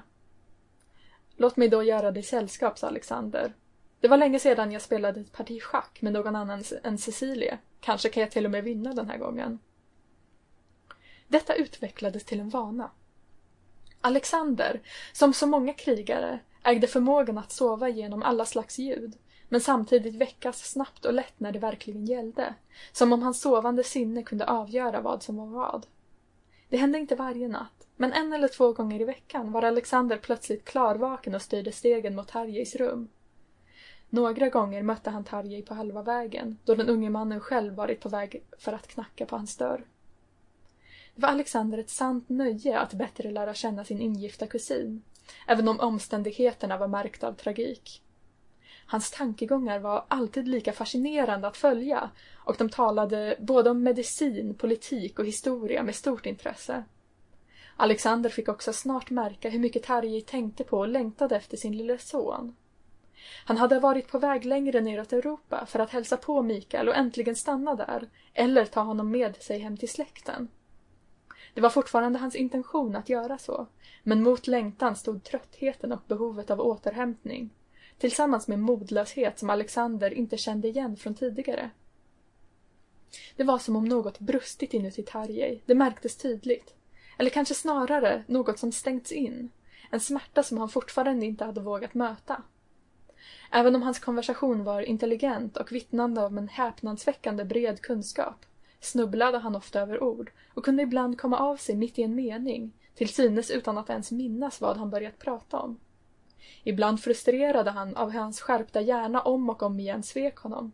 Men alldeles för många gånger reagerade Tarjei bara med en suck och en blick ut i ett fjärran intet. Det senare väckte en stigande oro inuti Alexander. Han hade sett det förut, inte ofta, men ofta nog. Män som återvänt efter hemska upplevelser i krig med livsviljan bruten. Alexander undrade om han skulle tala med Cecilia om saken, men ville samtidigt inte oroa henne. Efter allt som hänt i hennes liv, inte minst nu detta senaste med Kolgrim som ändå varit hennes lilla skyddsling, var det henne en sådan glädje att ha sin kusin där och på bättringsvägen. Tarjeis sår var ännu inte helt väl igen, men skulle snart vara det och Alexander hoppades att själen skulle följa kroppen i sinom tid. Ändå gick det mer än en månad innan någonting hände. Alexander förvånades över hur tiden hade flugit iväg utan att han märkte. Det var en middag hos några av deras mer avlägsna grannar som fick honom att inse hur tiden hade gått. Inbjudan hade kommit till dem några dagar efter Tarjeis ankomst. Cecilia hade läst den högt för honom och glatt sig över möjligheten att få visa upp sin underbara kusin och kanske lite också över förhoppningen att han skulle ge en näsbränna åt grannarnas besserwisser till son, som trodde sig veta allt om medicin men bara skrattat åt Cecilies berättelser från soten hemma i Gråstensholm. Det var ju mer än en månad kvar och Tarjei skulle vara på benen långt innan dess, det visste hon så säkert. Alexander påminde henne inte om det när de satt ensamma i den gungande och behagligt knarrande vagnen på väg mot grannarnas gods, nämnde inget om den milsvida skillnaden mellan hennes glada förutsägelse och sanningen. Tarjei som bara lämnade rummet för kortare promenader i trädgården och detta bara när Cecilie trugade honom till det. Hon hade helt glömt det och såg så mycket fram emot kvällen ändå. Men han bestämde sig för att något måste göras och det så snart de kommit hem igen. Kanske skulle han skicka efter läkaren igen eller kanske skriva till isfolket i Norge. Även om det var den läkekunnige själv som nu var sjuk hade han stor respekt för deras visdom i alla frågor och särskilt sådana som denna. Och nog skulle han bli tvungen att tala med Cecilia också, bara inte denna kväll.